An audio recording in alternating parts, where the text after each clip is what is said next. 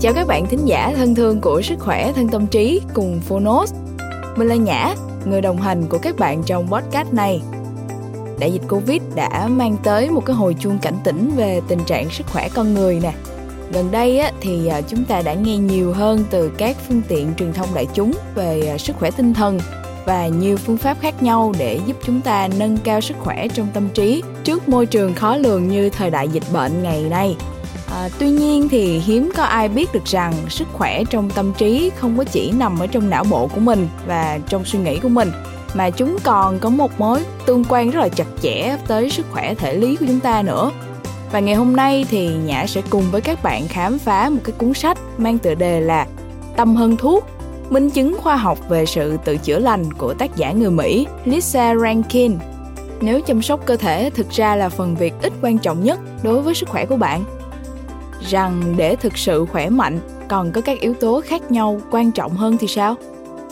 Nếu như điều quan trọng đối với sức khỏe không chỉ là ăn uống đầy đủ dinh dưỡng, tập thể dục hàng ngày hay là duy trì cân bằng hợp lý, ngủ đủ 8 tiếng, uống vitamin nè, duy trì cân bằng nội tiết tố hay là khám sức khỏe định kỳ thì sao? Đương nhiên, những cái hoạt động kể trên đều rất là quan trọng và thậm chí là những cái hoạt động thiết yếu để chúng ta có thể tối ưu hóa sức khỏe của mình. Nhưng mà nếu có cái điều gì đó khác, thậm chí còn quan trọng hơn thì sao ạ? À? Và nếu bạn có khả năng chữa lành cho cơ thể chỉ bằng việc thay đổi cách suy nghĩ và cảm nhận của mình thì sao? những gì được tiết lộ trong cuốn sách này có thể sẽ làm bạn ngạc nhiên và thậm chí là có thể làm bạn sợ hãi nữa suy nghĩ của chúng ta chứa đựng nhiều thuốc hơn cả những cái đột phá đáng kinh ngạc của y học hiện đại ngày nay. Thế cho nên là đừng đợi đến khi cơ thể bắt đầu gào thét vì những cái căn bệnh đe dọa đến tính mạng của mình. Hãy học cách lắng nghe những lời thì thầm từ cơ thể của mình. Hãy chữa lành tâm trí của bạn để cơ thể của bạn có thể tự chữa lành nó. Đây là cuốn sách dành cho bạn, cho tất cả những ai đã từng bị bệnh nè, bất cứ ai đã từng yêu thương một người mắc bệnh và bất cứ ai muốn ngăn ngừa bệnh tật cho bản thân mình. Thật là một cuốn sách hấp dẫn và mới lạ phải không nào? Vậy thì mời bạn cùng lắng nghe chương 1 của Tâm Hơn Thuốc, minh chứng khoa học về sự tự chữa lành và đừng quên tải ngay ứng dụng Phonos để nghe trọn vẹn cuốn sách này nha. Cùng hàng trăm đầu sách khác về sức khỏe, thân tâm trí nữa bạn nhé.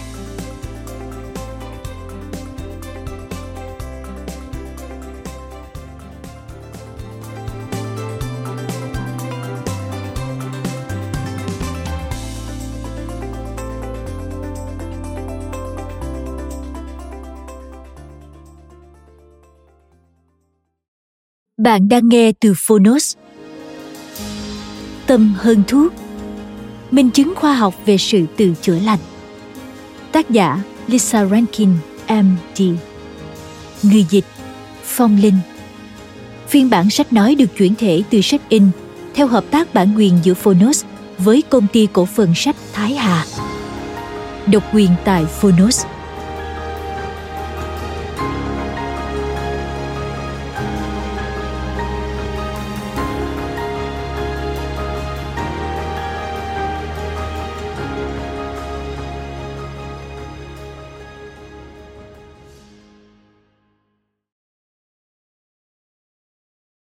Tự nhớ đến David, người bố kính yêu của con.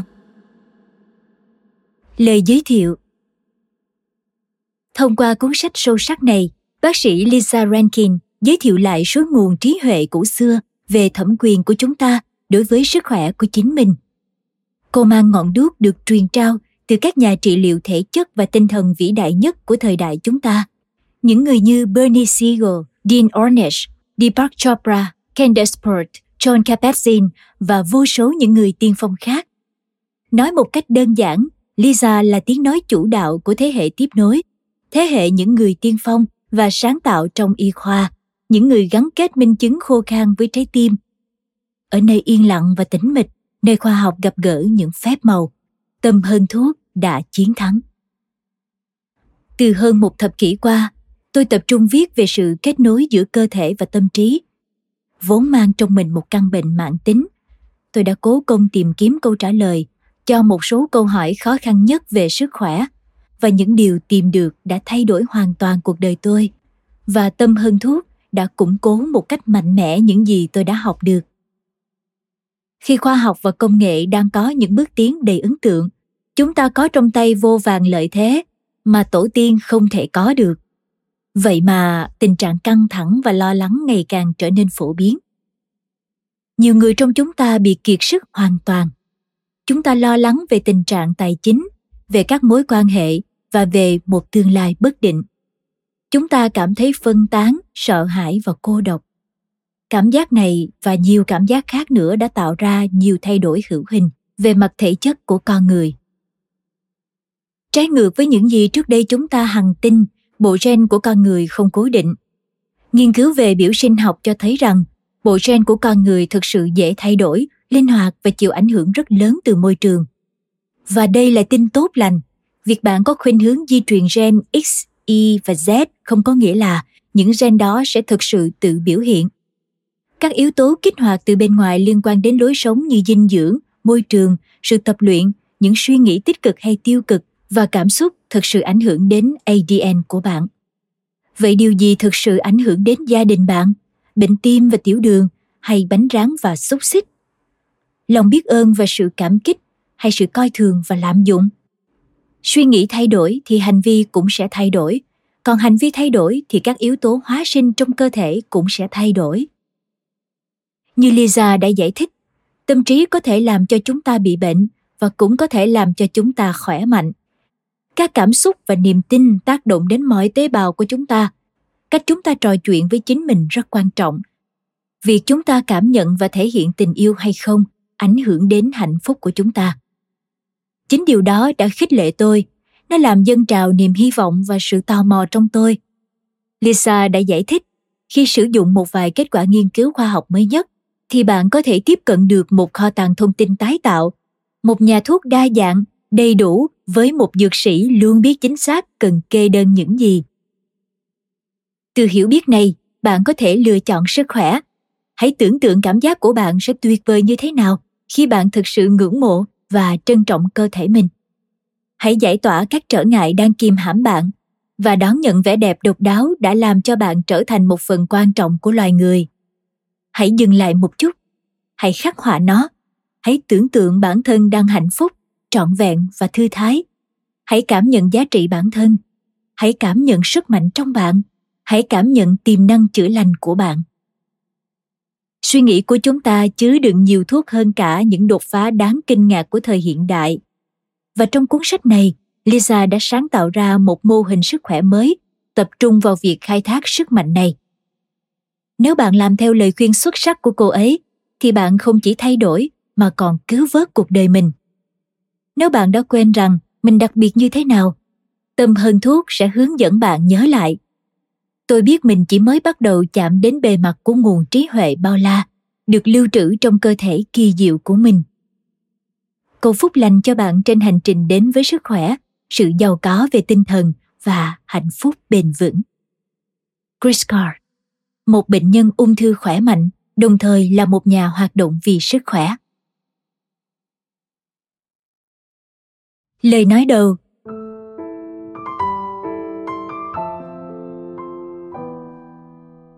Không có căn bệnh nào của cơ thể mà không liên quan đến tâm trí. Socrates. Nếu tôi nói rằng chăm sóc cơ thể là phần việc ít quan trọng nhất đối với sức khỏe của bạn, rằng để thực sự khỏe mạnh, còn có các yếu tố khác quan trọng hơn thì sao? Nếu như điều quan trọng đối với sức khỏe không chỉ là ăn uống đầy đủ dinh dưỡng, tập thể dục hàng ngày, duy trì cân nặng hợp lý, ngủ đủ 8 tiếng, uống vitamin, duy trì cân bằng nội tiết tố hay khám sức khỏe định kỳ thì sao? Đương nhiên, những hoạt động kể trên đều quan trọng, thậm chí là những hoạt động thiết yếu để tối ưu hóa sức khỏe của bạn. Nhưng nếu như có điều gì khác, thậm chí còn quan trọng hơn thì sao? Nếu bạn có khả năng chữa lành cho cơ thể chỉ bằng việc thay đổi cách suy nghĩ và cảm nhận của mình thì sao tôi biết điều này nghe có vẻ lạ lùng, nhất là khi nó được một bác sĩ nói ra tin tôi đi tôi đã từng hoài nghi ý như bạn khi lần đầu phát hiện các nghiên cứu khoa học chỉ ra rằng điều này có thể đúng tôi thực sự đã nghĩ rằng một cơ thể khỏe mạnh không đơn giản như là nghĩ khỏe sẽ khỏe hay lo lắng sẽ bệnh? Hay là thế thật? Vài năm trước, sau 12 năm học y khoa chính thống và 8 năm thực hành lâm sàng, tôi đã hoàn toàn thấm nhuần các nguyên tắc giáo điều của y học dựa trên bằng chứng mà tôi tôn thờ như kinh thánh. Tôi đã không tin bất cứ điều gì không thể chứng minh được bằng một thử nghiệm lâm sàng ngẫu nhiên có kiểm soát. Hơn nữa, tôi đã được bố tôi nuôi dạy. Ông là một bác sĩ rất bảo thủ, thường cười nhạo bất cứ điều gì không liên quan đến khoa học chính thống. Vì thế tôi cũng đã rất cứng đầu, bảo thủ và sẵn sàng chỉ trích những điều tương tự. Y học mà tôi từng được đào tạo không ủng hộ ý tưởng rằng bạn có thể tự làm cho mình khỏe mạnh hay bị bệnh bằng sức mạnh của những suy nghĩ và cảm xúc. Chắc chắn, dù các giáo sư của tôi ở trường y đã chuẩn đoán một số bệnh mà thiếu các kết quả sinh hóa là bệnh tưởng. Nhưng những bệnh nhân đó nhanh chóng được giới thiệu đến gặp các bác sĩ tâm thần, trong khi họ chỉ biết tròn mắt ngạc nhiên và hoảng hốt lắc đầu. Không có gì ngạc nhiên khi nhiều bác sĩ chính thống e ngại ý niệm sức mạnh của tâm trí có thể chữa lành cho cơ thể. Rốt cuộc thì chúng tôi đã dành 10 năm để học các công cụ được cho là sẽ giúp chúng tôi điều chỉnh cơ thể người khác. Chúng tôi muốn tin rằng thời gian, tiền bạc và công sức mà chúng tôi đã đầu tư để trở thành bác sĩ là không lãng phí. Chúng tôi cũng thật sự tin rằng khi bạn gặp vấn đề nào đó về thể chất, bạn sẽ phải cậy nhờ đến chuyên môn của chúng tôi. Là bác sĩ, chúng tôi biết về cơ thể bạn rõ hơn chính bạn. Toàn bộ thiết chế y tế đã được dựa trên ý niệm như vậy. Hầu hết mọi người đều vui vẻ vận hành trong mô hình này.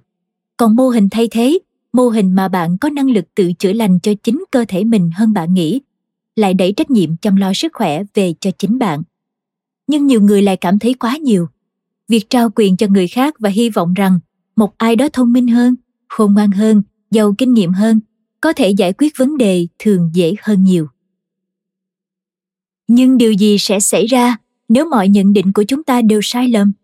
Điều gì sẽ xảy ra nếu việc phủ nhận rằng cơ thể vốn đã được thiết kế để tự phục hồi còn tâm trí hoàn toàn có khả năng tự vận hành hệ thống tự phục hồi đó cũng đồng nghĩa với việc chúng ta đang tự hủy hoại chính mình? Là bác sĩ hẳn ai cũng từng chứng kiến những điều xảy ra trước mắt mình mà khoa học không thể giải thích được. Ngay cả những bác sĩ có tư tưởng bảo thủ nhất cũng từng chứng kiến những bệnh nhân hồi phục trở lại khi mọi cơ sở khoa học đều cho rằng họ không thể. Khi chứng kiến những điều như vậy, chúng ta không thể không đặt câu hỏi về tất cả những điều mà chúng ta đánh giá cao trong y học hiện đại. Chúng ta bắt đầu tự hỏi, phải chăng điều gì đó thần bí hơn đã xảy ra? Các bác sĩ hiếm khi thảo luận về khả năng này trước mặt bệnh nhân nhưng họ thì thầm về nó trong phòng dành cho bác sĩ ở các bệnh viện và trong phòng hội thảo tại các trường đại học thuộc khối Ivy League của Mỹ. Nếu bạn cũng tò mò và quan tâm giống như tôi, bạn sẽ nghe được những câu chuyện khiến bạn kinh ngạc. Bạn nghe người ta thì thầm về người phụ nữ có khối u ung thư teo nhỏ, rồi biến mất hoàn toàn trong quá trình xạ trị. Sau đó, các bác sĩ mới phát hiện ra rằng máy phóng xạ đã bị hỏng. Cô ấy thực sự đã không nhận được bất kỳ tia phóng xạ nào, nhưng cô ấy lại tin mình nhận được. Các bác sĩ của cô cũng đã nghĩ như vậy. Họ nói về một người phụ nữ sốc vì bị nhồi máu cơ tim sau ca phẫu thuật bắt cầu dẫn tới suy thận cấp có khả năng tử vong nếu không điều trị. Khi các bác sĩ đề nghị lọc máu cô đã từ chối vì không muốn phải chịu đựng thêm các biện pháp điều trị xâm lấn. Trong 9 ngày thận của cô không tạo được nước tiểu nhưng vào ngày thứ 10 cô bắt đầu đi tiểu hai tuần sau không cần điều trị gì cô đã trở lại làm việc và chức năng thận của cô thậm chí còn tốt hơn cả trước khi phẫu thuật. Còn nữa, một người đàn ông bị nhồi máu cơ tim đã từ chối phẫu thuật tim chỉ để các mạch máu bị nghẽn bất trị tự thông trở lại sau khi thay đổi chế độ ăn, bắt đầu một chương trình tập thể dục, yoga, tập thiền hàng ngày và tham gia các buổi trị liệu theo nhóm. Một bệnh nhân khác đang điều trị ở khu chăm sóc tích cực, lại có trải nghiệm cận tử.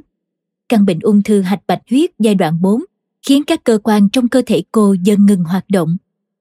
Cô đã trở thành một người thuần khiết, yêu thương vô điều kiện, và ngay lập tức biết rằng nếu cô chọn không bước qua bờ bên kia, thì khối u ung thư của cô sẽ biến mất gần như tức khắc. Không đầy một tháng sau, kết quả sinh thiết các hạch bạch huyết của cô cho thấy không còn bất kỳ dấu hiệu ung thư nào chưa hết một phụ nữ khác bị gãy cổ Sau khi được đưa đến bệnh viện và có kết quả chụp X-quang xác nhận bị gãy hai đốt sống cổ, cô đã từ chối can thiệp y tế và tìm đến một người chữa bệnh bằng đức tin dù bác sĩ của cô kịch liệt phản đối. Một tháng sau, dù không áp dụng bất kỳ phương pháp điều trị y tế nào, cô đã có thể ra ngoài chạy bộ. Mọi người còn truyền tay nhau câu chuyện về nghiên cứu thử nghiệm loại thuốc hóa trị có tên EPOH đang cho thấy những kết quả ít khả quan. Nhưng một bác sĩ ung thư lại chứng minh rằng loại thuốc rất khả quan. Tại sao lại như vậy? Người ta đồn rằng ông đã đổi vị trí các ký tự trên thuốc khi nói chuyện với bệnh nhân. Thay vì tiêm EPOH, ông đã tiêm HOPE, nghĩa là hy vọng cho bệnh nhân của mình. Vì tôi đã viết một trang blog phổ thông và thu hút được một lượng độc giả tận tâm khá lớn ở khắp nơi trên thế giới, nên tôi thường xuyên nghe được những câu chuyện tương tự như vậy. Khi tôi bắt đầu chia sẻ những câu chuyện được cho là có thật này với độc giả của mình, hộp thư điện tử của tôi liền tràn ngập những câu chuyện, thậm chí còn khó tin hơn. Một người phụ nữ mắc bệnh Lou Gehrig đến gặp nhà chữa lành John of God và sau đó bác sĩ thần kinh tuyên bố cô đã khỏi bệnh. Một người đàn ông bị liệt thực hiện một chuyến hành hương đến hồ nước chữa bệnh ở Lộ Đức và sau đó đã đi lại được. Một người phụ nữ mắc bệnh ung thư buồng trứng giai đoạn 4 chỉ đơn giản biết rằng cô sẽ không chết và với sự ủng hộ của những người thân yêu, 10 năm sau cô vẫn còn sống. Một người đàn ông được chẩn đoán tác động mạch vành sau cơn đau tim được thông báo là sẽ chết trong vòng một năm nếu không làm phẫu thuật tim. Sau khi từ chối phẫu thuật, ông sống thêm 20 năm nữa mới qua đời nhưng không phải là do bệnh tim ở tuổi 92. Khi nghe những câu chuyện này, tôi không thể phớt lờ những dây dứt từ đáy lòng mình. Chắc chắn là không phải tất cả những người này đều nói dối. Nhưng nếu họ không nói dối, thì lời giải thích duy nhất phải là có điều gì đó vượt ra khỏi những gì tôi đã được học trong y học chính thống. Điều này buộc tôi phải suy nghĩ. Chúng ta biết những cơn thuyên giảm tự phát, không thể giải thích được, thỉnh thoảng vẫn xảy ra mọi bác sĩ đều đã từng chứng kiến chúng và chúng ta chỉ nhún vai rồi quay trở lại với công việc của mình mang theo cảm giác buồn bã không thoải mái vì đã không thể giải thích được chúng bằng logic nhưng sâu thẳm trong tâm trí, tôi luôn băn khoăn tự hỏi, liệu chúng ta có thể kiểm soát quá trình này không nếu điều không thể xảy ra với một người, thì chúng ta có thể học được bất cứ điều gì từ những việc mà người đó đã làm không có điểm tương đồng nào giữa những bệnh nhân may mắn đó không có phương pháp nào để tối ưu hóa cơ hội thuyên giảm tự phát không? Nhất là trong trường hợp chưa có phương pháp điều trị hiệu quả trong bộ công cụ y tế tiêu chuẩn. Và liệu có bất cứ điều gì mà các bác sĩ có thể làm để hỗ trợ tiến trình này không? Tôi không thể ngừng tự vấn, liệu có phải việc tôi không xem xét khả năng mà bệnh nhân có thể phần nào kiểm soát được việc tự chữa lành đã khiến tôi vi phạm lời thề Hippocrates thiêng liêng và trở thành một bác sĩ vô trách nhiệm hay không? Nếu là một bác sĩ tốt, hẳn tôi đã sẵn lòng mở rộng tâm trí vì lợi ích của bệnh nhân. Nhưng những câu chuyện đầy cảm hứng đóng khung trong phòng bác sĩ hay trôi nổi trên Internet đơn giản là không đủ để thuyết phục tôi. Là một nhà khoa học được đào tạo và có tính hoài nghi bẩm sinh, tôi cần có bằng chứng thiết thực, vững chắc. Và khi tôi bắt đầu hỏi về chúng, tôi đã không tìm được gì nhiều. Tôi đã cố gắng hết sức để điều tra những tin đồn mà tôi nghe được tôi bắt đầu tìm bằng chứng từ những nhân vật chính trong các câu chuyện này liệu họ có thể cho tôi xem phim chụp từ kính hiển vi không tôi có thể nói chuyện với nhân viên kỹ thuật chịu trách nhiệm về máy xạ trị chứ? Tôi có thể xem hồ sơ bệnh án không? Tôi gần như tuyệt vọng. Khi tôi hỏi về hồ sơ y tế hay những nghiên cứu hỗ trợ, hầu hết mọi người đều xin lỗi. Điều đó đã xảy ra lâu lắm rồi. Chắc chắn là đã có một nghiên cứu, nhưng tôi không có tài liệu. Bác sĩ của tôi đã nghỉ hưu nên tôi không thể liên lạc được. Họ đã làm thất lạc hồ sơ bệnh án của tôi rồi. Ngay cả những ca tự hồi phục tức thời mà tôi còn nhớ mang máng là mình đã chứng kiến khi mới hành nghề cũng đã nằm ngoài tầm tay của tôi. Tôi đã không ghi chú lại. Tôi không thể nhớ tên họ. Tôi cũng chẳng biết làm cách nào để liên lạc với họ. Tôi đã đi vào ngõ cụt. Dù vậy, tôi càng đặt nhiều câu hỏi trên mạng thì càng có nhiều câu chuyện được gửi đến khi tôi bắt đầu dò hỏi những người bạn là bác sĩ, mỗi người đều kể tôi nghe về những trường hợp tự khỏi bệnh không thể giải thích được. Các bệnh nhân mắc bệnh nan y đã được chữa khỏi, khiến cho ai chẩn đoán bệnh của họ đã vào giai đoạn cuối trông giống như những kẻ ngốc. Dù vậy, họ vẫn không có bằng chứng, Đến lúc này, tôi đã bị thu hút gần như ám ảnh. Sự tò mò khiến tôi cố công tìm hiểu sâu hơn. Sau hàng trăm email và hàng tá cuộc phỏng vấn, tôi tin rằng có điều gì đó thật sự đã xảy ra với những bệnh nhân này. Những câu chuyện của họ bỗng trở thành truyền thuyết trong những cuốn sách siêu hình và trên internet. Dù sẽ dễ dàng hơn rất nhiều cho các bác sĩ nếu phớt lờ đi những câu chuyện này, nhưng nếu là một bác sĩ thật sự quan tâm đến việc giúp người khác chữa lành thì bạn không thể bỏ qua chúng. Càng lắng nghe, bạn càng bắt đầu ngạc nhiên về khả năng của cơ thể. Hầu hết các bác sĩ, nếu tránh xa những đồng nghiệp hay chỉ trích và phán xét, sẽ thừa nhận điều này. Từ sâu thẳm, thần bí và sinh lý gặp gỡ rồi kết nối nhờ tâm trí vĩ đại và mạnh mẽ. Nhưng ít ai dám lên tiếng vì sợ bị gán cho là lang băm. Trong nhiều thập kỷ, các nhà tiên phong trong lĩnh vực y học đã công khai ủng hộ mối liên kết giữa cơ thể và tâm trí.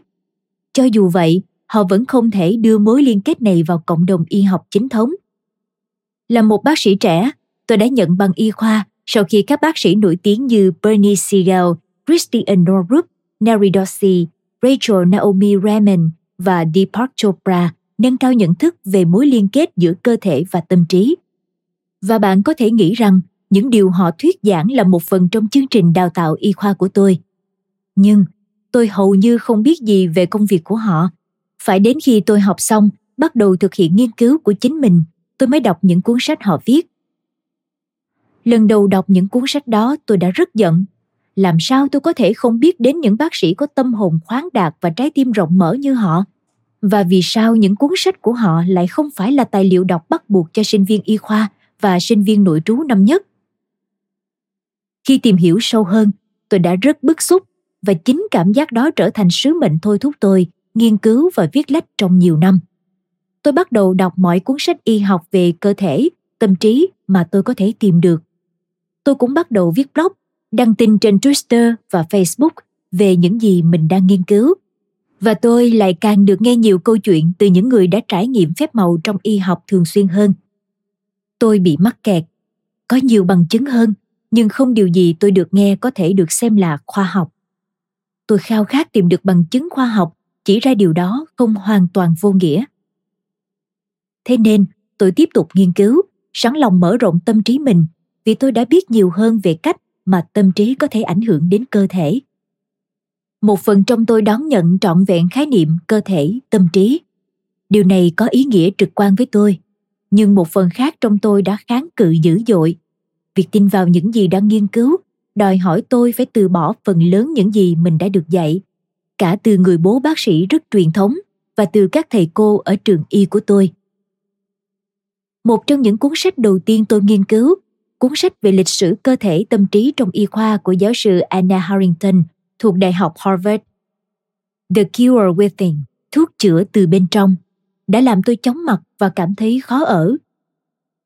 Trong cuốn sách, bà đề cập đến hiện tượng cơ thể hành xử không tốt nghĩa là đôi khi cơ thể không phản ứng theo cách mà nó nên làm và cách duy nhất mà chúng ta có thể giải thích những bí ẩn đó là thông qua năng lực của tâm trí để minh họa cho việc cơ thể hành xử không tốt, harrington kể những câu chuyện về các bé sống trong cô nhi viện dù được đáp ứng đầy đủ toàn bộ nhu cầu vật chất, nhưng các bé đều suy nhược cơ thể lẫn trí tuệ vì đã không được yêu thương đúng cách Cô cũng trích dẫn 200 trường hợp mù loà trong một nhóm phụ nữ Campuchia bị Khmer Đỏ ép buộc phải chứng kiến những người thân yêu của họ bị tra tấn và sát hại. Mặc dù kiểm tra y tế không tìm thấy vấn đề bất ổn nào ở mắt của những người phụ nữ này, nhưng họ nói rằng mình đã khóc cho đến khi không thể nhìn thấy được nữa. Rõ ràng là có điều gì đó đã xảy ra. Cảm giác nôn nao này khiến tôi muốn tìm hiểu sâu hơn. Và khi đó, tôi trở nên hứng thú để tìm ra vì sao những điều này xảy ra chúng ta đã có bằng chứng gì về năng lực biến đổi cơ thể của tâm trí các lực sinh lý học nào có thể giải thích những việc như vậy? Và chúng ta có thể làm gì để khai thác những năng lực chữa lành này? Nếu có thể trả lời những câu hỏi này, thì tôi có thể bắt đầu tìm ra manh mối. Không chỉ về những câu chuyện ngoài sức tưởng tượng mà mọi người đã kể cho tôi nghe, mà còn về mục đích của chính cuộc đời tôi và vai trò của tôi với tư cách là một người chữa lành. Vào thời điểm tôi đang nghiên cứu mối liên hệ giữa cơ thể và tâm trí vị trí của tôi trong ngành y vẫn chưa rõ ràng. Sau 20 năm học và làm việc trong lĩnh vực này, tôi đã không còn ảo tưởng về hệ thống chăm sóc sức khỏe đã mục ruỗng. Hệ thống đòi hỏi tôi phải điều trị 40 bệnh nhân một ngày, thường được thu xếp một cách vội vã trong 7 phút rưỡi cho mỗi lượt. Có rất ít thời gian để chúng tôi có thể thực sự nói chuyện hay tạo mối quan hệ. Tôi đã suýt nghỉ việc khi một bệnh nhân lâu năm nói với tôi là cô định thú nhận một vấn đề sức khỏe nhạy cảm mà cô đã giấu tôi. Cô đã nhẩm đi nhẩm lại những gì sẽ nói trong nhiều ngày với sự hỗ trợ của chồng mình. Nhưng đến lúc cô sẵn sàng thổ lộ mọi thứ, tay của tôi vẫn không rời khỏi tay nắm cửa phòng khám. Cô nói rằng tóc tôi bị rối, còn đồ tôi mặc đã bị vấy bẩn. Cô đoán là tôi đã thức cả đêm để đỡ đẻ và có lẽ đúng là như vậy. Dù biết là tôi có thể đã mệt mỏi, cô vẫn cầu nguyện rằng tôi sẽ chạm vào tay cô, ngồi xuống chiếc ghế bên cạnh và cho cô đủ tế nhị lẫn gắn kết để cô cảm thấy an toàn khi nói về vấn đề của mình. Nhưng cô nói khi đó mắt tôi trống rỗng, tôi giống như một người máy quá bận rộn để có thể buông tay nắm cửa ra. Khi đọc bức thư đó, tôi đã nghẹt thở, cảm nhận một tiếng nứt ở ngực và biết tự trong trái tim mình rằng kiểu hành nghề y như vậy không phải là điều thu hút tôi đến với công việc này. Tôi đến với nghề y, theo cách giống như thiên hướng đã đưa một số người trở thành thầy tu. Để trở thành một người chữa lành, thay vì phải đưa ra các đơn thuốc và lướt qua các kết quả kiểm tra thể chất như một cái máy. Tôi mong muốn được chạm vào những trái tim, được nắm những bàn tay để mang đến sự an ủi giữa lúc đau khổ, để giúp hồi phục khi có thể và để giảm bớt sự cô đơn lẫn tuyệt vọng khi bệnh không thể chữa lành. Nếu đánh mất điều đó, tôi mất tất cả. Mỗi ngày làm bác sĩ đã lấy đi một phần lòng chính trực trong tôi. Tôi biết kiểu nghề y mà mình muốn làm, nhưng tôi cảm thấy bất lực trong việc giành lại mối quan hệ giữa bác sĩ và bệnh nhân mà tôi từng ao ước. Tôi cũng là nạn nhân của các công ty quản lý trong lĩnh vực chăm sóc sức khỏe, ngành công nghiệp dược, các luật sư bất chính, các chính trị gia và rất nhiều yếu tố khác có nguy cơ làm gia tăng sự rạn nứt giữa tôi với bệnh nhân. Tôi cảm thấy mình như một kẻ lừa đảo, dối trá. Một phiên bản nhựa nhái rẻ tiền của người bác sĩ mà tôi từng mơ ước trở thành khi còn là một sinh viên y khoa nhiều lý tưởng. Nhưng những lựa chọn thay thế của tôi là gì? Tôi là lao động chính của gia đình, chịu trách nhiệm trang trải khoản nợ tiền học ở trường y của tôi và tiền học sau đại học của chồng, tiền vay mua nhà và tiền quỹ học đại học của cô con gái mới sinh. Bỏ việc là điều không thể. Sau đó, con chó của tôi mất. Người em trai trẻ trung khỏe mạnh của tôi bị suy gan cấp tính do tác dụng phụ hiếm gặp của một loại kháng sinh thông thường. Còn người bố yêu dấu của tôi qua đời vì một khối u ở não. Tất cả những điều đó xảy ra trong hai tuần. Đó là giọt nước làm tràn ly. Không hề có kế hoạch dự phòng hay đảm bảo an toàn nào tôi đã bỏ nghề y, dự định sẽ không bao giờ quay trở lại. Bán nhà, thanh lý tài khoản hưu trí và đưa cả gia đình về quê để sống một cuộc đời bình dị. Tôi đã quy kết mọi thứ liên quan đến nghề bác sĩ thành một sai lầm lớn và dự định sẽ làm một họa sĩ, nhà văn toàn thời gian. Tại thời điểm đó, tôi đã mất đi sự gắn kết với sứ mệnh thật sự của mình trên trái đất. Tôi đã dành vài năm để viết blog, viết sách và làm nghệ thuật nhưng vẫn không có gì thực sự thôi thúc, như tiếng gọi đã đưa tôi đến với trường y.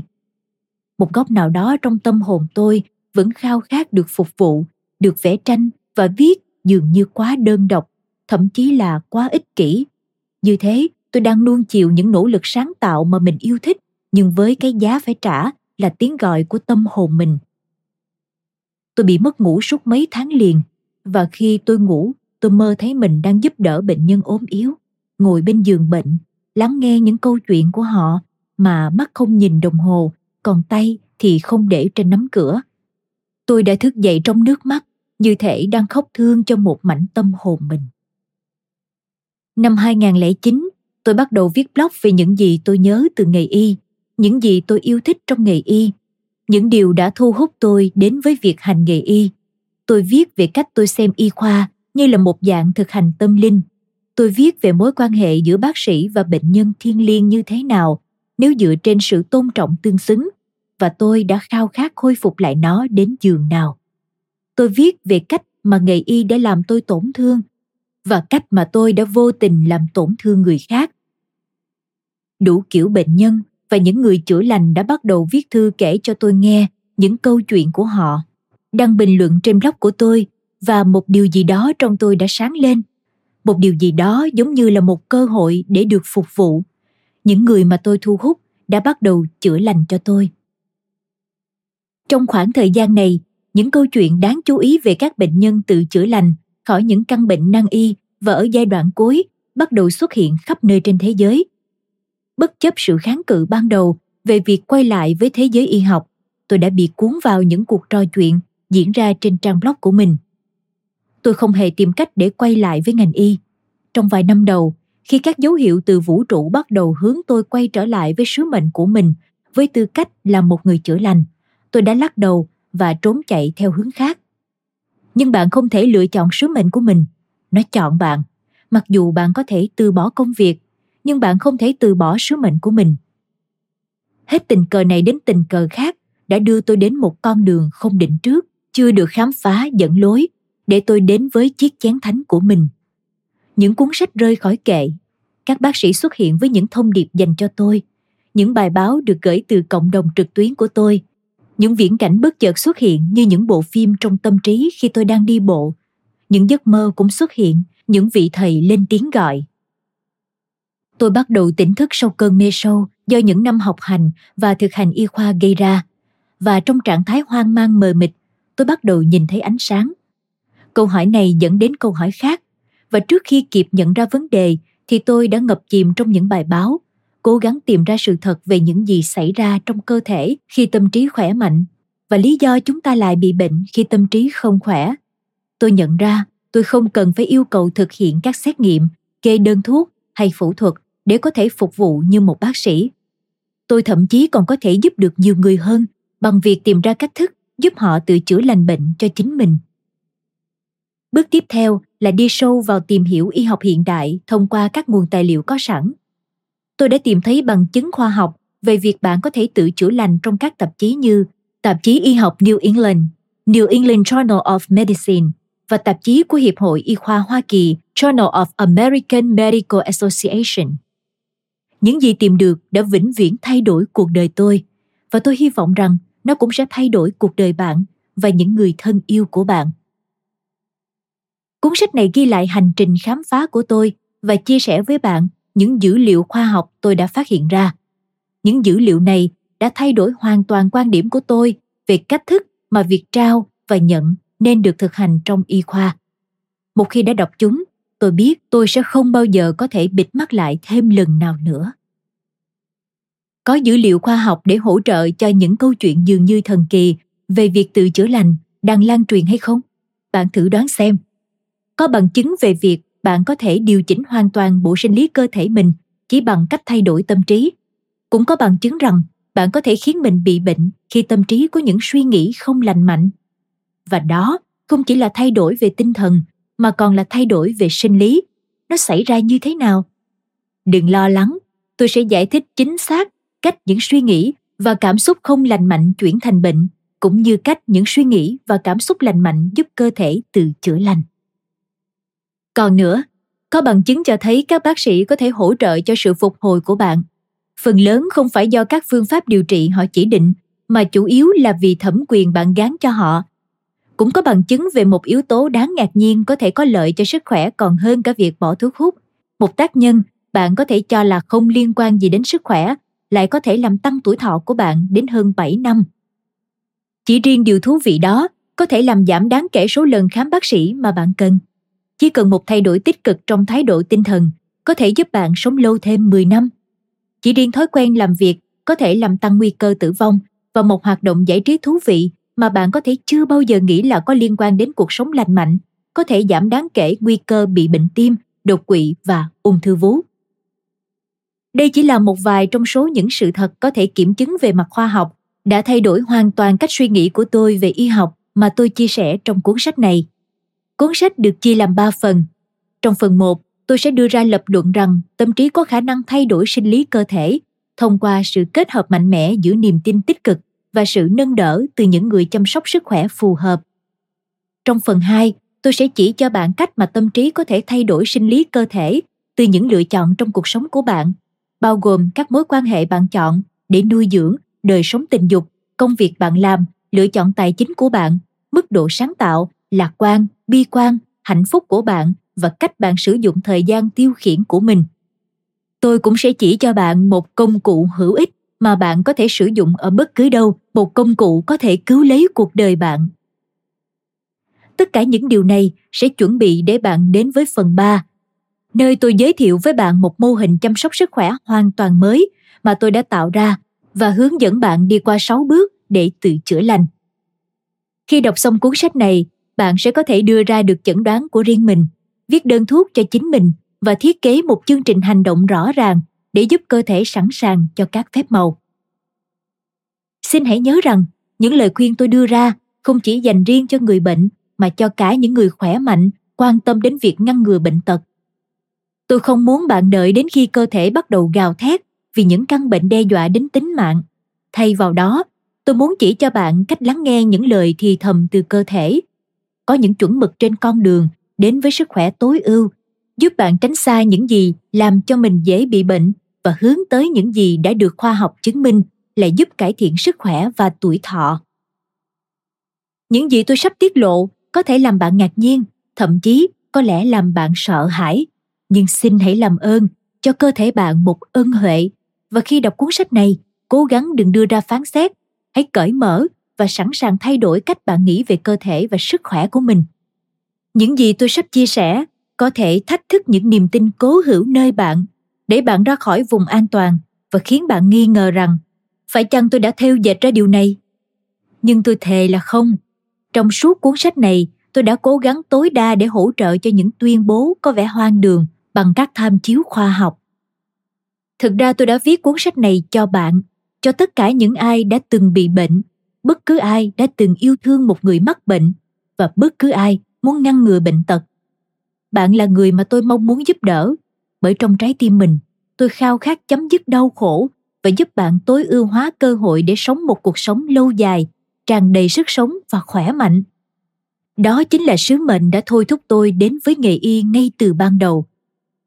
Khi nghe quyển sách này tôi chỉ yêu cầu bạn ở lại với tôi. Hãy cho tôi một cơ hội để mở rộng tâm trí bạn theo cách mà tâm trí tôi đã được khai mở. Hay để tôi giúp bạn chữa lành những suy nghĩ của mình, để cơ thể bạn cũng có thể làm như vậy, và cho phép bạn từ bỏ những quan niệm lỗi thời về sức khỏe và thuốc men. Tương lai của y học phụ thuộc vào chúng ta. Hãy đến, nắm lấy tay tôi, chúng ta hãy cùng nhau khám phá.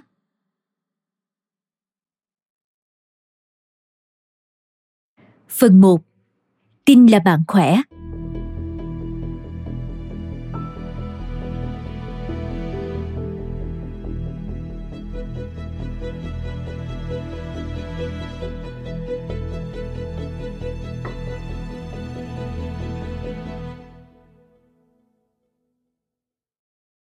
Chương 1 Sự thật đáng kinh ngạc về những niềm tin liên quan đến sức khỏe của bạn.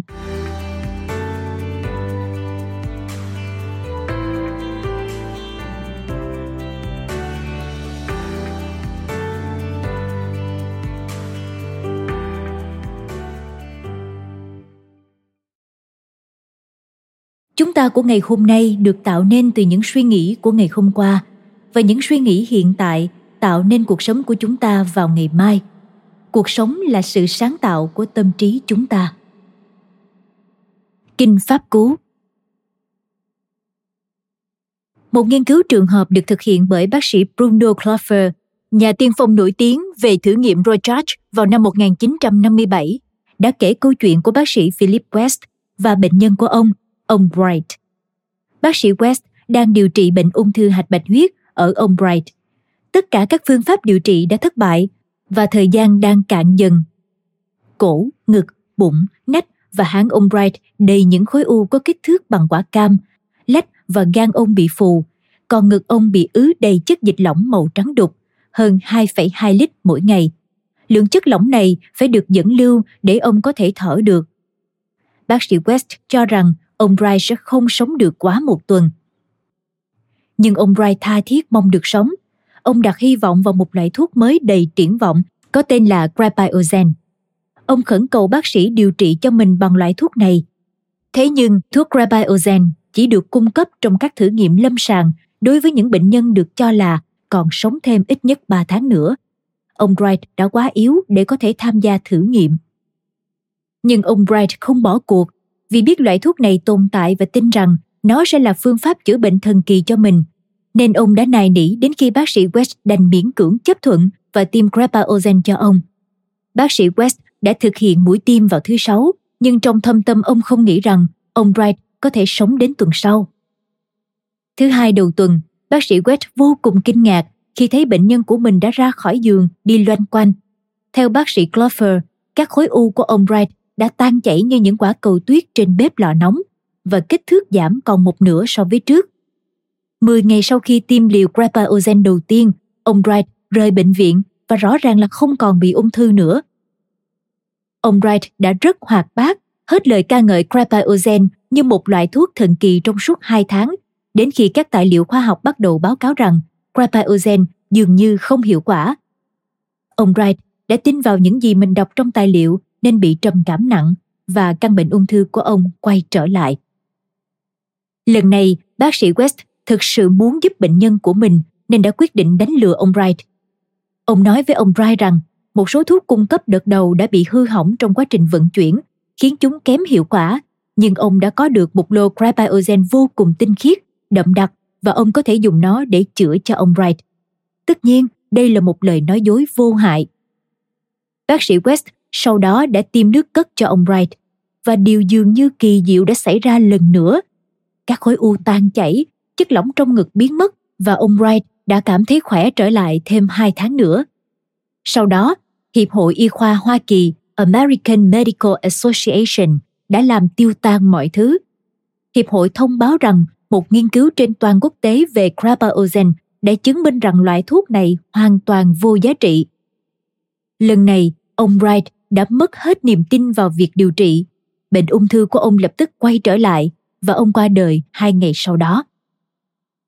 Khi đọc câu chuyện này tôi đã nghĩ, thật đúng là một câu chuyện hoang đường.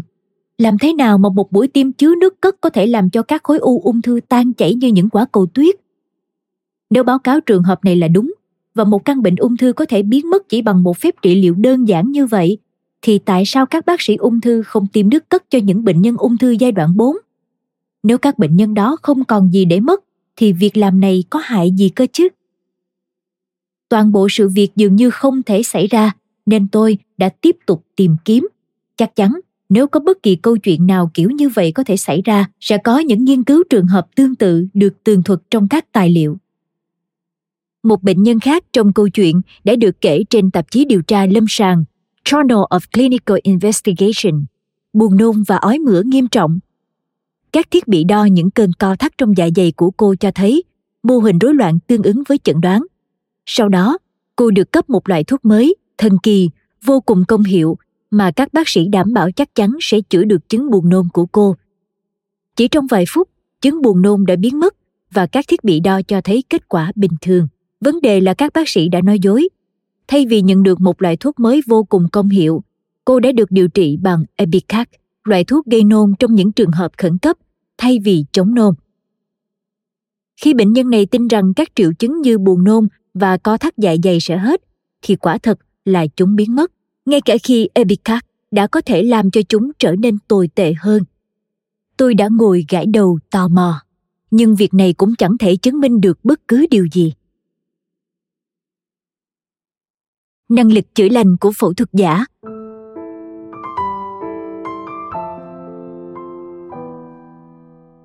Ít lâu sau, tôi tình cờ đọc được một bài báo trên tạp chí y học New England khắc họa bác sĩ Bruce Molly, bác sĩ phẫu thuật chỉnh hình nổi tiếng về những ca mổ trên các bệnh nhân bị đau đầu gối. Để chứng minh hiệu quả phẫu thuật của mình, ông đã thiết kế một nghiên cứu có kiểm soát tuyệt vời.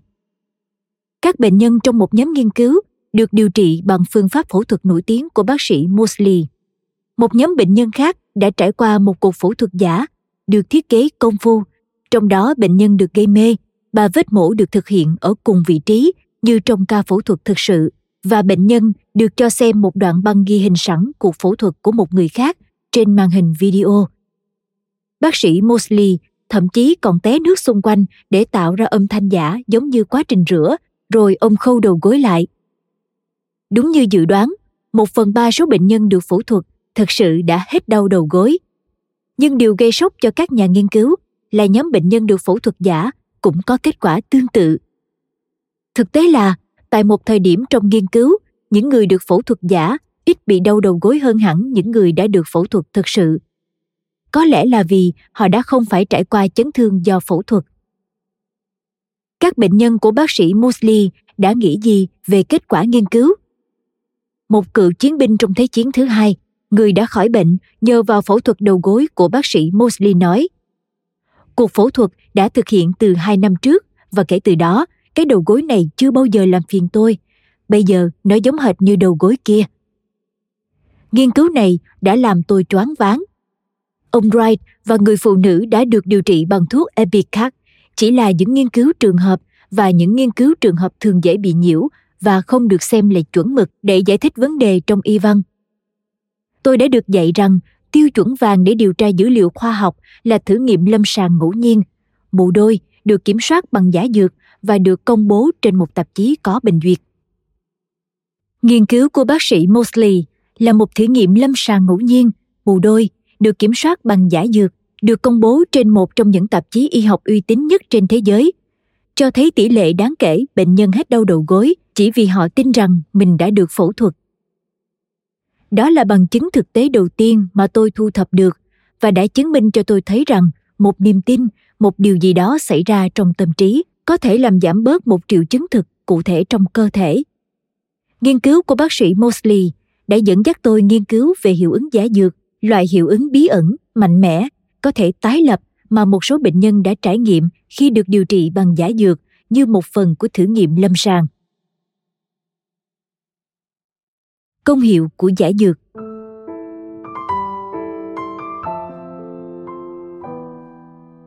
Giống như mọi nhà khoa học khác, tôi đã biết về hiệu ứng giả dược từ rất lâu. Các phương pháp điều trị giả, chẳng hạn như các viên thuốc đường, thuốc tiêm bằng nước muối và phẫu thuật giả, thường được sử dụng trong các thử nghiệm lâm sàng hiện đại để xác định liệu một loại thuốc, một loại phẫu thuật hay một loại trị liệu cụ thể nào đó có thực sự hiệu quả hay không. Thuật ngữ giải dược placebo bắt đầu từ tiếng Latin có nghĩa là tôi sẽ hài lòng đã xuất hiện trong các biệt ngữ y khoa từ xa xưa để nói vô hại vốn dành cho các bệnh nhân thần kinh để xoa dịu họ. Trong nhiều thế kỷ, các bác sĩ đã chỉ định những phương pháp điều trị mà không có bất kỳ dữ liệu lâm sàng nào để chứng minh rằng chúng thực sự có hiệu quả. Không ai chất vấn các phương pháp điều trị mà các bác sĩ chỉ định và cũng không ai nghiên cứu để chứng minh một phương pháp nào đó có hiệu quả hay không. Các bác sĩ chỉ pha chế thuốc, xác định liều lượng cho bệnh nhân và bệnh nhân thấy khỏe hơn hay ít nhất một tỷ lệ bệnh nhân nào đó cảm thấy như vậy. Hay bác sĩ mở một phần cơ thể bệnh nhân, thực hiện một ca phẫu thuật và các triệu chứng có thể được cải thiện hoặc không. Cho đến tận cuối thế kỷ 19, ý tưởng sử dụng giải dược trong nghiên cứu lâm sàng mới bắt đầu xuất hiện. Sau đó, vào năm 1955, tạp chí của Hiệp hội Y khoa Hoa Kỳ xuất bản một bài báo có tầm ảnh hưởng lớn của bác sĩ Henry Beecher tên là Công hiệu của giải dược, The Powerful Placebo. Bài viết chỉ ra rằng nếu được cấp thuốc, nhiều người sẽ cảm thấy khỏe hơn. Nhưng nếu bạn chỉ cho họ uống nước muối thông thường hay thành phần trơ nào đó, khoảng một phần ba trong số họ sẽ khỏi bệnh. Không chỉ về mặt tâm lý mà cả về thể chất, những phương diện sinh lý có thể giải thích được trong cơ thể. Đột nhiên, khái niệm hiệu ứng giả dược trở thành trụ cột chính của y học đương đại và các thử nghiệm lâm sàng hiện đại ra đời. Ngày nay, các nghiên cứu khoa học tốt phải chịu gánh nặng của việc chứng minh rằng tác dụng điều trị của loại thuốc hay loại phẫu thuật đang được thử nghiệm vượt trội hơn công hiệu tiềm năng của giả dược. Chỉ khi loại thuốc hay loại phẫu thuật hiệu quả cao hơn giả dược thì mới được coi là có công hiệu. Nếu không, Cục Quản lý Thực phẩm và Dược phẩm Hoa Kỳ FDA có thể không phê chuẩn loại thuốc đó thì loại phẫu thuật sẽ không được thực hiện. Còn phương pháp điều trị sẽ bị loại bỏ vì không hiệu quả, tương tự như cuộc phẫu thuật của bác sĩ Mosley. Người ta tin rằng việc chỉ định các phương pháp điều trị đã được chứng minh là không tốt hơn giả dược sẽ vi phạm các nguyên tắc của y học dựa trên bằng chứng. Đó là điều phân biệt những bác sĩ thực sự với các lăng băm.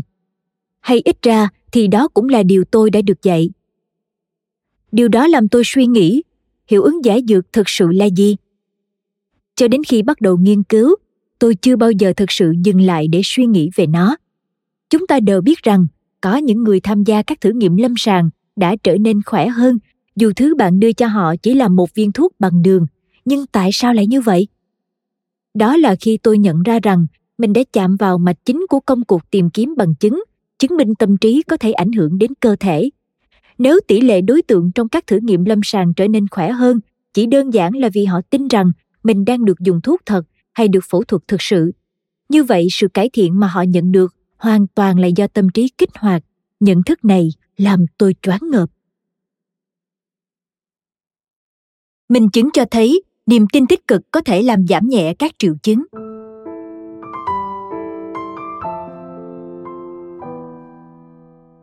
Tôi đã quay lại với các tạp chí y học để tìm thêm bằng chứng cho thấy, chỉ cần tâm trí tin rằng, cơ thể đang được dùng thuốc hay phẫu thuật là đã đủ để làm giảm nhẹ triệu chứng bệnh tôi tìm thấy rằng, gần một nửa số bệnh nhân hen suyễn có triệu chứng bệnh giảm khi dùng thuốc hít giả hoặc châm cứu giả. Khoảng 40% những bệnh nhân bị đau đầu đã cảm thấy đỡ hơn khi được cho dùng giả dược. Một nửa số bệnh nhân bị viêm đại tràng cảm thấy đỡ hơn sau khi được điều trị bằng giả dược. Hơn một nửa số bệnh nhân bị đau do viêm loét được nghiên cứu đã hết đau sau khi được điều trị bằng giả dược. Châm cứu giả làm giảm chứng bốc hỏa cho gần một nửa bệnh nhân, trong khi châm cứu thật chỉ giúp được một phần tư số người bệnh.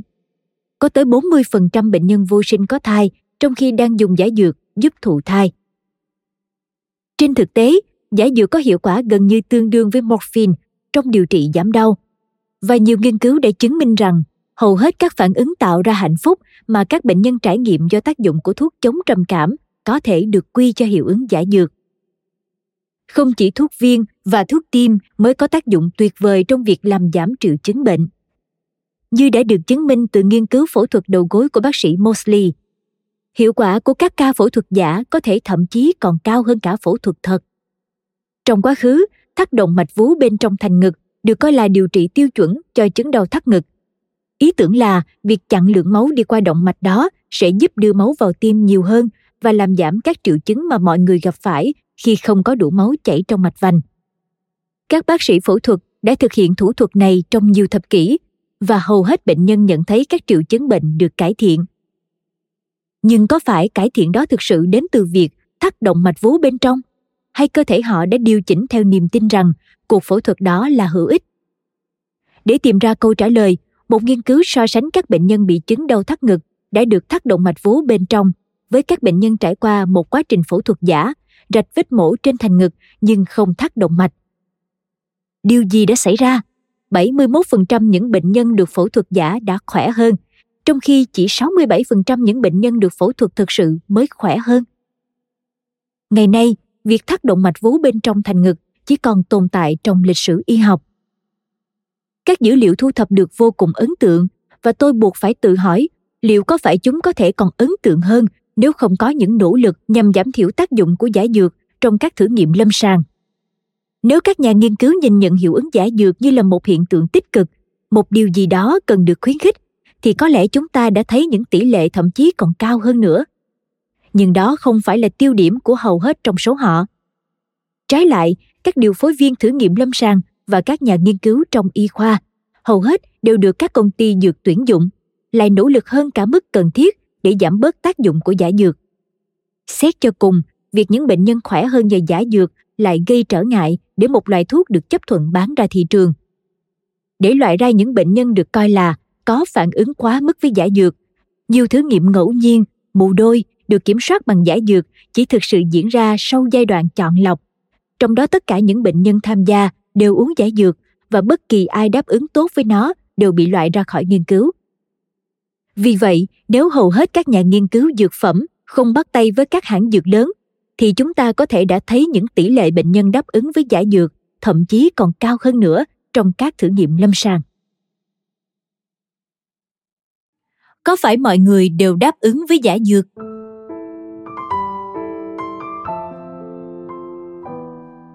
Khi suy nghĩ về hiệu ứng giả dược, tôi cảm thấy hoài nghi về khả năng đáp ứng với giả dược của mình – nếu tôi là bệnh nhân trong một thử nghiệm lâm sàng. Rốt cuộc thì tôi là một bác sĩ. Bản thân tôi cũng từng là người khảo sát trong các thử nghiệm lâm sàng. Tôi thông minh và thừa biết mình có đang được điều trị thực sự hay không. Nếu tôi hồ nghi mình đang dùng giả dược, thì hiển nhiên giả dược sẽ không công hiệu với tôi, đúng không nào? Điều này làm tôi suy nghĩ, có phải một số bệnh nhân sẽ dễ bị giả dược tác động hơn? Có dữ liệu nào chỉ ra những phản ứng chung của những bệnh nhân với giả dược không? Tính cách hay chỉ số thông minh mới quyết định bệnh nhân nào trở nên tốt hơn khi dùng giả dược? Có phải những bệnh nhân có IQ cao sẽ đáp ứng kém hơn với giả dược? Có phải một số bệnh nhân cả tin hơn? Hóa ra các nhà khoa học đã nghiên cứu về điều này. Ban đầu, họ cho rằng những người phản ứng với giả dược có IQ thấp hơn hay dễ bị kích thích thần kinh hơn. Nhưng họ đã khám phá ra rằng, trong điều kiện thích hợp, gần như tất cả mọi người đều được thuyết phục để phản ứng với giả dược. Tất cả chúng ta dễ bị tác động, ngay cả đội ngũ bác sĩ và những nhà khoa học cũng thế. Trên thực tế, một số nghiên cứu cho thấy những người có IQ cao thậm chí còn có phản ứng với giả dược cao hơn. Tôi cho rằng đây là một tin tốt lành, bởi nếu đúng là niềm tin tích cực có thể chữa lành cơ thể, thì mọi người đều có cơ hội hưởng lợi như nhau từ hiện tượng này. Không chỉ những người cả tin mới có thể tin rằng mình khỏe mạnh, mà cả những người thông minh như bạn cũng thế. Có phải việc chữa lành từ giả dược hoàn toàn là do tâm trí?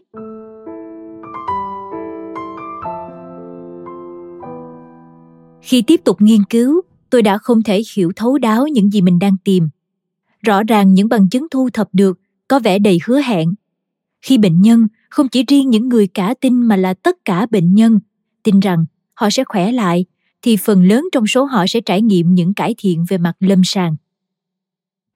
Nhưng điều này không thể thỏa mãn sự tò mò của tôi.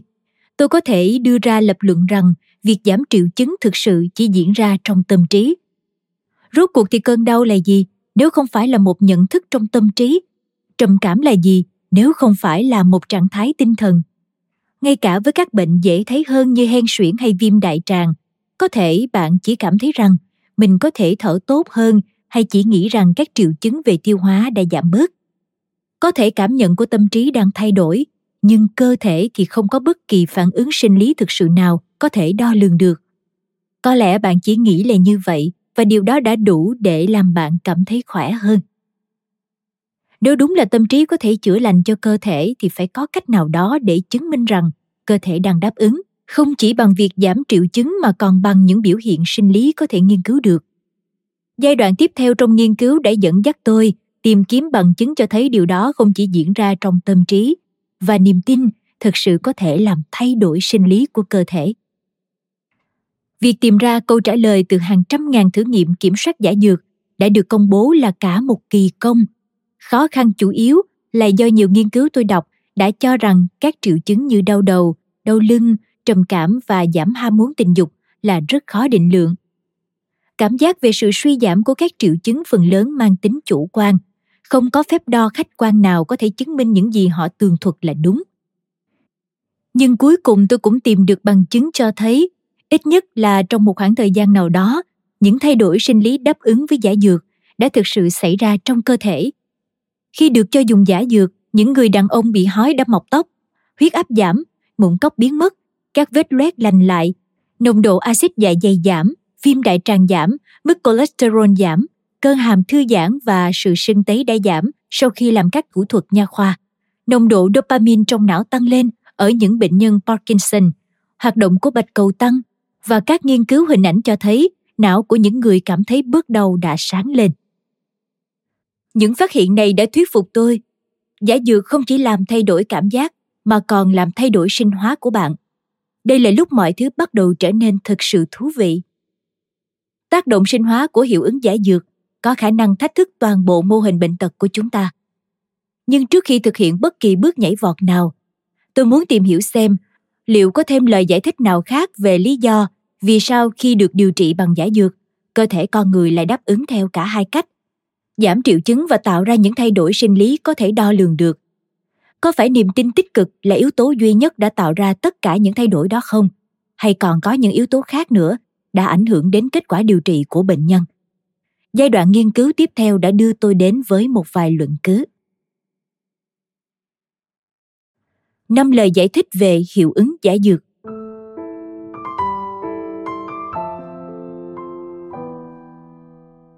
Khi các nhà nghiên cứu lâm sàng nói về hiệu ứng giả dược, họ thực sự đang đề cập đến một loạt sự kiện xảy ra khi bạn đưa những người liên quan vào một thiết kế lâm sàng, cung cấp cho họ một phương pháp trị liệu mà họ biết, hoặc là phương pháp đang được thử nghiệm, hay phương pháp dùng giả dược, và theo dõi họ trong một khoảng thời gian được chỉ định.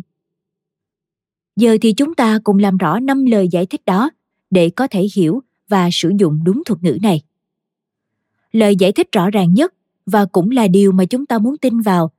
Đó là bệnh nhân cảm nhận triệu chứng bệnh giảm và các biểu hiện sinh lý thay đổi, vì họ nghĩ rằng mình sẽ như vậy. Bởi vì theo quy định, bệnh nhân biết rằng họ có thể đang dùng giả dược, nhưng nhiều người trong nhóm dùng giả dược khác lại tin họ thực sự đang được điều trị, nhưng trên thực tế thì không. Vì vậy, họ kỳ vọng là mình sẽ khỏe lại. Nói cách khác, niềm tin là bạn sẽ khỏe hơn, làm cho bạn cảm thấy mình khỏe hơn nhưng niềm tin tích cực có thể không phải là yếu tố duy nhất tạo nên phản ứng của cơ thể lời giải thích thứ hai về lý do vì sao bệnh nhân khỏe hơn là phản xạ có điều kiện chúng ta đều biết thí nghiệm kinh điển về con chó của Pavlov. Con chó của Pavlov không chỉ chảy nước bọt để đáp lại bữa ăn nhẹ Scoopy của mình, mà còn bắt đầu chảy nước bọt khi nghe tiếng chuông đi kèm. Hiệu ứng giả dược có thể hoạt động theo cách tương tự. Nếu bạn đã quen với việc dùng thuốc thật từ một người mặc áo choàng trắng và sau đó thấy khỏe hơn, bạn có thể đã được điều kiện hóa để cảm thấy khỏe hơn chỉ bằng việc nhận một viên thuốc đường từ người đó.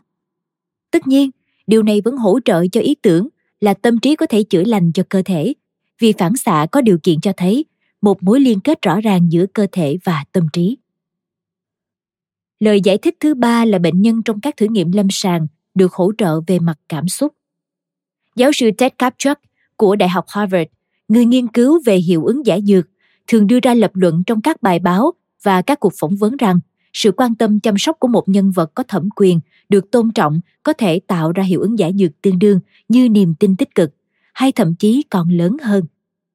Bệnh nhân trong một thử nghiệm lâm sàng nhận được sự quan tâm, hỗ trợ và đôi khi là cả sự chữa lành từ một nhân vật có thẩm quyền mặc áo choàng trắng.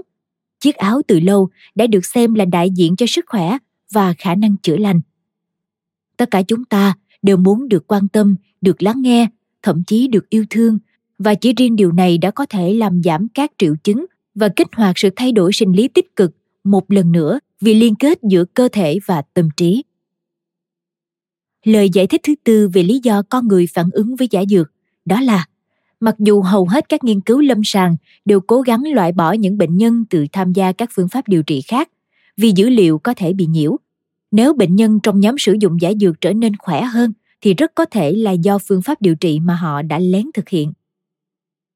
Lời giải thích thứ năm, và cũng lời giải thích cuối cùng, là một số bệnh nhân có thể khỏe hơn vì bệnh đã tự khỏi. Rốt cuộc, cơ thể là một cơ quan tự phục hồi, cố gắng không ngừng để đạt được cân bằng nội môi. Vì vậy, ngay cả khi bạn đưa các bệnh nhân vào trong một căn phòng tối mà không điều trị hay chăm sóc gì thì vẫn sẽ có một tỷ lệ nhất định trong số họ có sự cải thiện về sức khỏe dù vẫn còn nhiều tranh cãi xung quanh chủ đề này, một số nhà khoa học tin rằng hiện tượng thuyên giảm tự phát là lời giải thích duy nhất cho hiệu ứng giải dược. Bài báo của bác sĩ Asbjorn Brock Jackson và bác sĩ Peter Gorty trên tạp chí y học New England với tiêu đề Is the placebo powerless? Phải chăng giải dược chẳng có tác dụng gì? Tuyên bố rằng chúng ta không chỉ ra được một cách rõ ràng tác dụng của giải dược, trừ phi các nghiên cứu cũng bao gồm cả nhóm không điều trị, nhóm không được dùng thuốc thật và cũng không được dùng thuốc đường điều mà hầu hết các nghiên cứu không thực hiện. Trong nghiên cứu của họ, có rất nhiều bằng chứng có ý nghĩa về tác dụng của giả dược khi các nhóm không điều trị cũng được tìm hiểu. Điều này cho thấy không phải niềm tin tích cực hay sự quan tâm chăm sóc mà chính đặc điểm tự nhiên của căn bệnh đã làm bệnh thuyên giảm. Tuy nhiên, những người khác đã chỉ trích nghiên cứu này vì những sai sót trong thiết kế. Họ cho rằng việc so sánh các nhóm giả dược từ nhiều loại nghiên cứu khác nhau để đánh giá các loại bệnh hoàn toàn khác nhau thì cũng giống như so sánh táo với cam điều này có khả năng làm cho việc diễn giải dữ liệu tổng hợp bị sai lệch bất chấp những tranh luận đó, sự thuyên giảm tự phát chắc chắn có thể làm sai lệch các kết quả nghiên cứu lâm sàng và chúng xảy ra ngay cả khi không có giả dược. Nhưng chẳng phải điều đó thậm chí còn hỗ trợ mạnh mẽ hơn cho lập luận rằng cơ thể được thiết kế để tự sửa chữa hay sao? Nếu ngay cả một số người trong các nhóm không điều trị cũng khỏe lại trong một khoảng thời gian nhất định, chẳng phải điều đó chứng minh rằng cơ thể biết cách để tự chữa lành cho chính nó hay sao? Ngay cả khi chúng ta tranh luận chỉ để cho vui là hiệu ứng giả dược không thực sự tồn tại, hầu hết các chuyên gia tin là có, thì chúng ta vẫn biết rằng những thuyên giảm tự phát không giải thích được có lẽ xảy ra thường xuyên hơn chúng ta biết. Vì những người tự chữa lành không thuộc một thử nghiệm lâm sàng thì không được theo dõi bởi các hệ thống chăm sóc sức khỏe thông thường. Chúng ta kết luận được rằng mặc dù những thay đổi sinh lý xảy ra khi sử dụng giả dược có thể không hoàn toàn là kết quả của niềm tin tích cực, nhưng hiệu ứng giả dược xác nhận một liên kết giữa cơ thể với tâm trí cùng khả năng thiên phú của cơ thể về việc tự sửa chữa. Khía cạnh sinh lý của hiệu ứng giả dược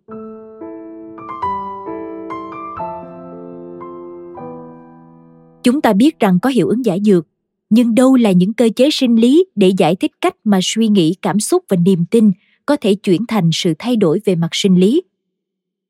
Các nhà nghiên cứu vẫn còn tranh luận với nhau về câu hỏi này, nhưng có một số lý thuyết đã được công nhận.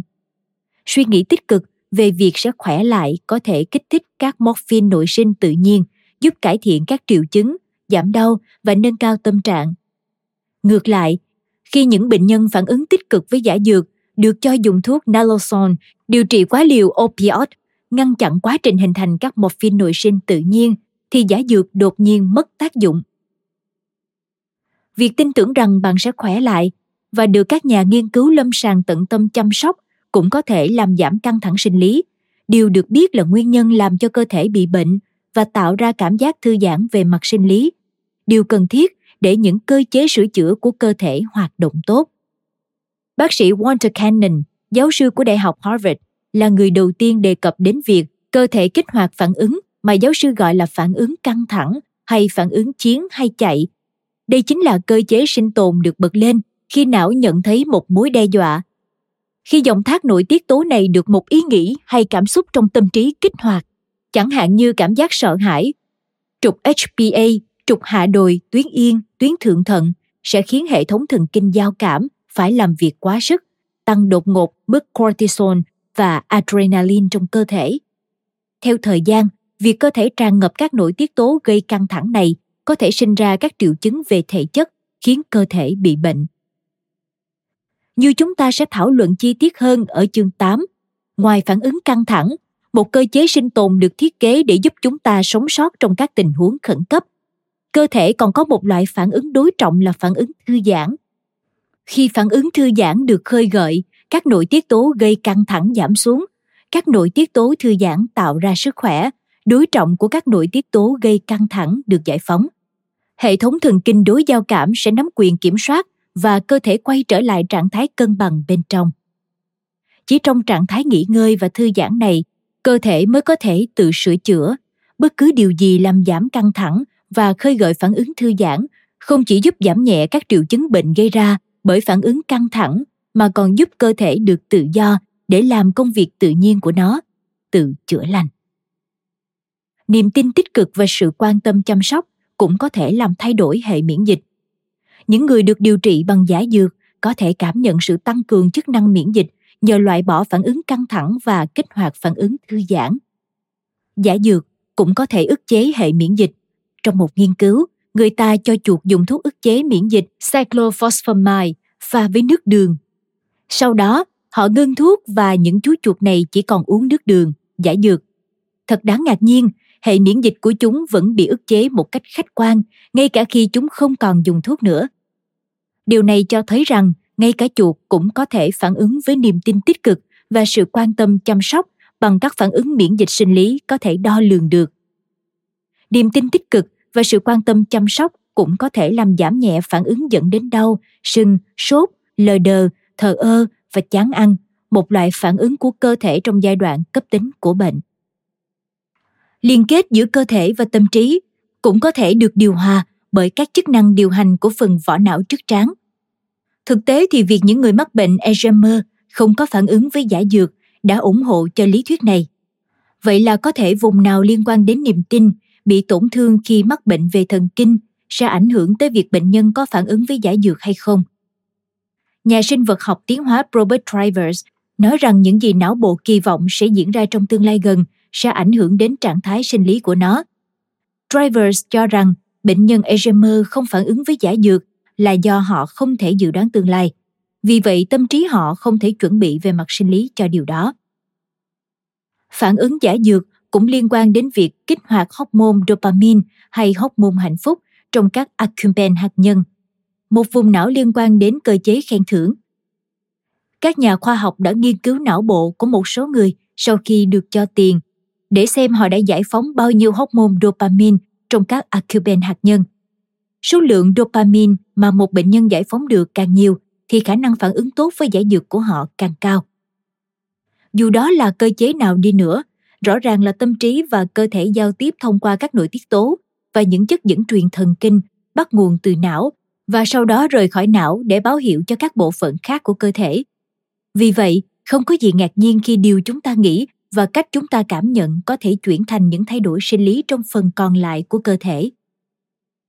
Nghe có vẻ mơ hồ đúng không? Chúng ta không nói nhiều về cách suy nghĩ và cảm xúc gây ảnh hưởng đến sức khỏe. Tuy nhiên, nếu chúng có ảnh hưởng thì tại sao chúng ta không cẩn thận hơn với những gì chúng ta đưa vào tâm trí mình nhưng tôi đang đi quá nhanh rồi chúng ta sẽ nói nhiều hơn về cách giữ cho tâm trí và cơ thể khỏe mạnh trong phần 2 của cuốn sách này. Có phải tất cả các bệnh đều có phản ứng với giải dược như nhau?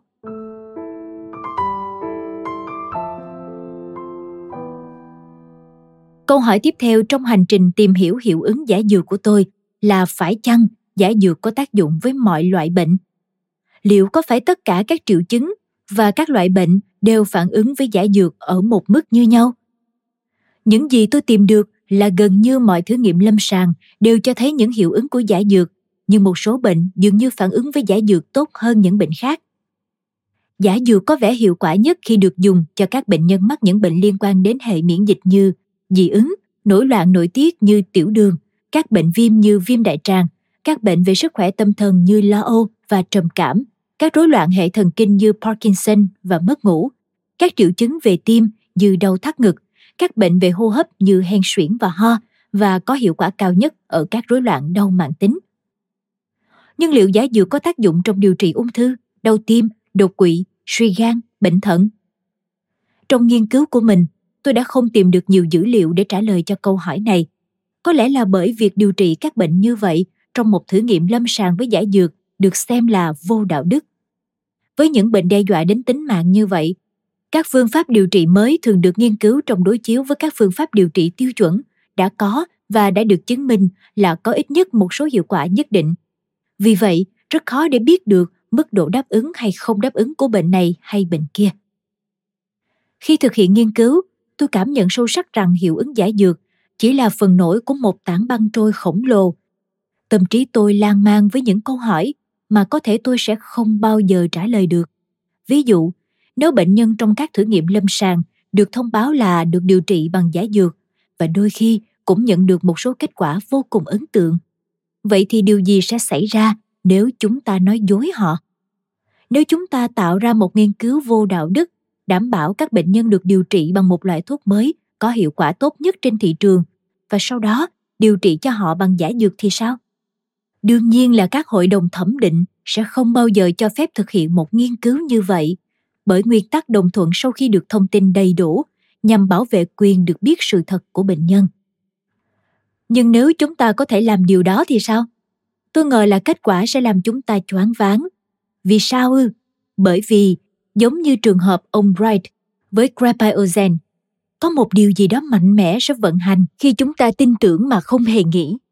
Chúng ta sẽ khỏe lại và nhận được sự hỗ trợ từ các bác sĩ cũng có cùng suy nghĩ lạc quan như vậy.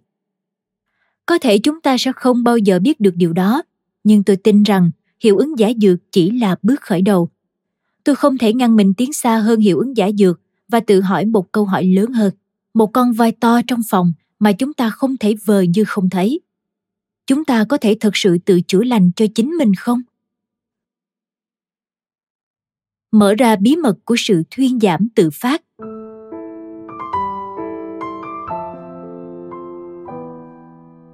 Tôi tìm được một phần câu trả lời trong một bữa tiệc cocktail tại Viện Khoa học về trí năng IONS Institute of Noetic Sciences ở thành phố Petaluma, bang California khi đang nhấm nháp rượu vang và trò chuyện với chủ tịch IONS Marilyn Sliss.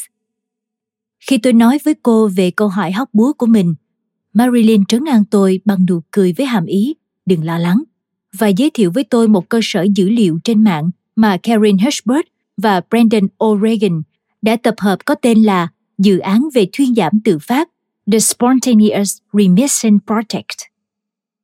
Cơ sở dữ liệu này bao gồm một thư mục chú giải ấn tượng với 3.500 tài liệu tham khảo từ hơn 800 tạp chí bằng 20 ngôn ngữ khác nhau, ghi lại các trường hợp bệnh tự thuyên giảm không thể giải thích được. Họ định nghĩa sự thuyên giảm tự phát là sự biến mất, hoàn toàn hay một phần, của một căn bệnh hay khối u mà không có điều trị y tế hay điều trị y tế không đủ để làm biến mất các triệu chứng bệnh hay khối u. Thư mục ghi nhận một số trường hợp đáng kinh ngạc. Một bệnh nhân dương tính với HIV đã trở thành âm tính. Một phụ nữ bị ung thư vú di căn với các khối u ở vú, phổi và xương đùi không được điều trị tự nhiên khỏi bệnh. Các mảng bám chặn động mạch vành của một người đàn ông đã biến mất mà không cần phải điều trị. Một người đàn ông bị phình mạch não đột nhiên khỏi bệnh. Một người đàn ông với vết thương do đạn bắn vào não đã hồi phục mà không cần điều trị. Một phụ nữ mắc bệnh cơ tim phì đại do suy tim đã tự khỏe trở lại. Một người phụ nữ mắc bệnh tuyến giáp đã tự khỏi bệnh. Tôi cũng biết được hai cuốn sách có cùng tên được viết vào những năm 1960, Sự tự thuyên giảm của bệnh ung thư, The Spontaneous Regression of Cancer của Boyd và ung thư tự thuyên giảm, Spontaneous Regression of Cancer của Everson và Cole cho thấy ra sự gia tăng số lượng các nghiên cứu trường hợp như vậy được báo cáo trong y văn. Khi nghiền ngẫm kỹ về nghiên cứu trường hợp này đến nghiên cứu trường hợp khác về việc bệnh tự thuyên giảm, tôi cảm thấy tim đập nhanh vì phấn khích. Đa số các nghiên cứu trường hợp đã không chỉ ra được cách sự thuyên giảm tự phát đã xảy ra như thế nào. Các bệnh nhân đã không được phỏng vấn để xem liệu họ có tin rằng mình sẽ khỏe lại hay họ có làm bất cứ điều gì khác đặc biệt để chữa lành cho chính mình hay không nhưng các nghiên cứu đó đã cho tôi minh chứng rằng hầu như không có bệnh nào có thể được xem là không thể chữa khỏi rất nhiều trường hợp bệnh nhân đã tự khỏi, dù bệnh đã ở giai đoạn cuối và không thể chữa được, như tôi đã được dạy. Rõ ràng điều tôi được dạy đã sai. Đầu óc tôi quay cuồng, ruột gan tôi cồn cao đến nỗi tôi gần như không thể ăn được. Tôi đã sụt mất 5 kg trong vài tuần. Đến thời điểm này, tôi đã thực sự bước trên con đường thực hiện sứ mệnh của riêng mình. Không chút nghi ngờ, tôi đã chứng minh cho mình thấy là tâm trí có thể chữa lành cho cơ thể tôi thậm chí còn có một giải thích sinh lý hợp logic về cách mà điều đó xảy ra. Nhưng tôi cũng biết rằng mình chỉ mới bắt đầu hiểu được sự phức tạp của mối liên kết giữa cơ thể và tâm trí. Tôi vẫn chưa biết cách khai thác sức mạnh của tâm trí để giúp mọi người ngăn ngừa bệnh tật và chữa bệnh. Thế là tôi tiếp tục nghiên cứu sâu hơn. Nhã rất vui khi bạn đã nghe trọn vẹn podcast Sức khỏe thân tâm trí. Nếu bạn yêu thích cuốn sách này, hãy tải ngay ứng dụng Phonos để nghe các chương còn lại nha. Hẹn gặp lại các bạn trong các podcast tiếp theo.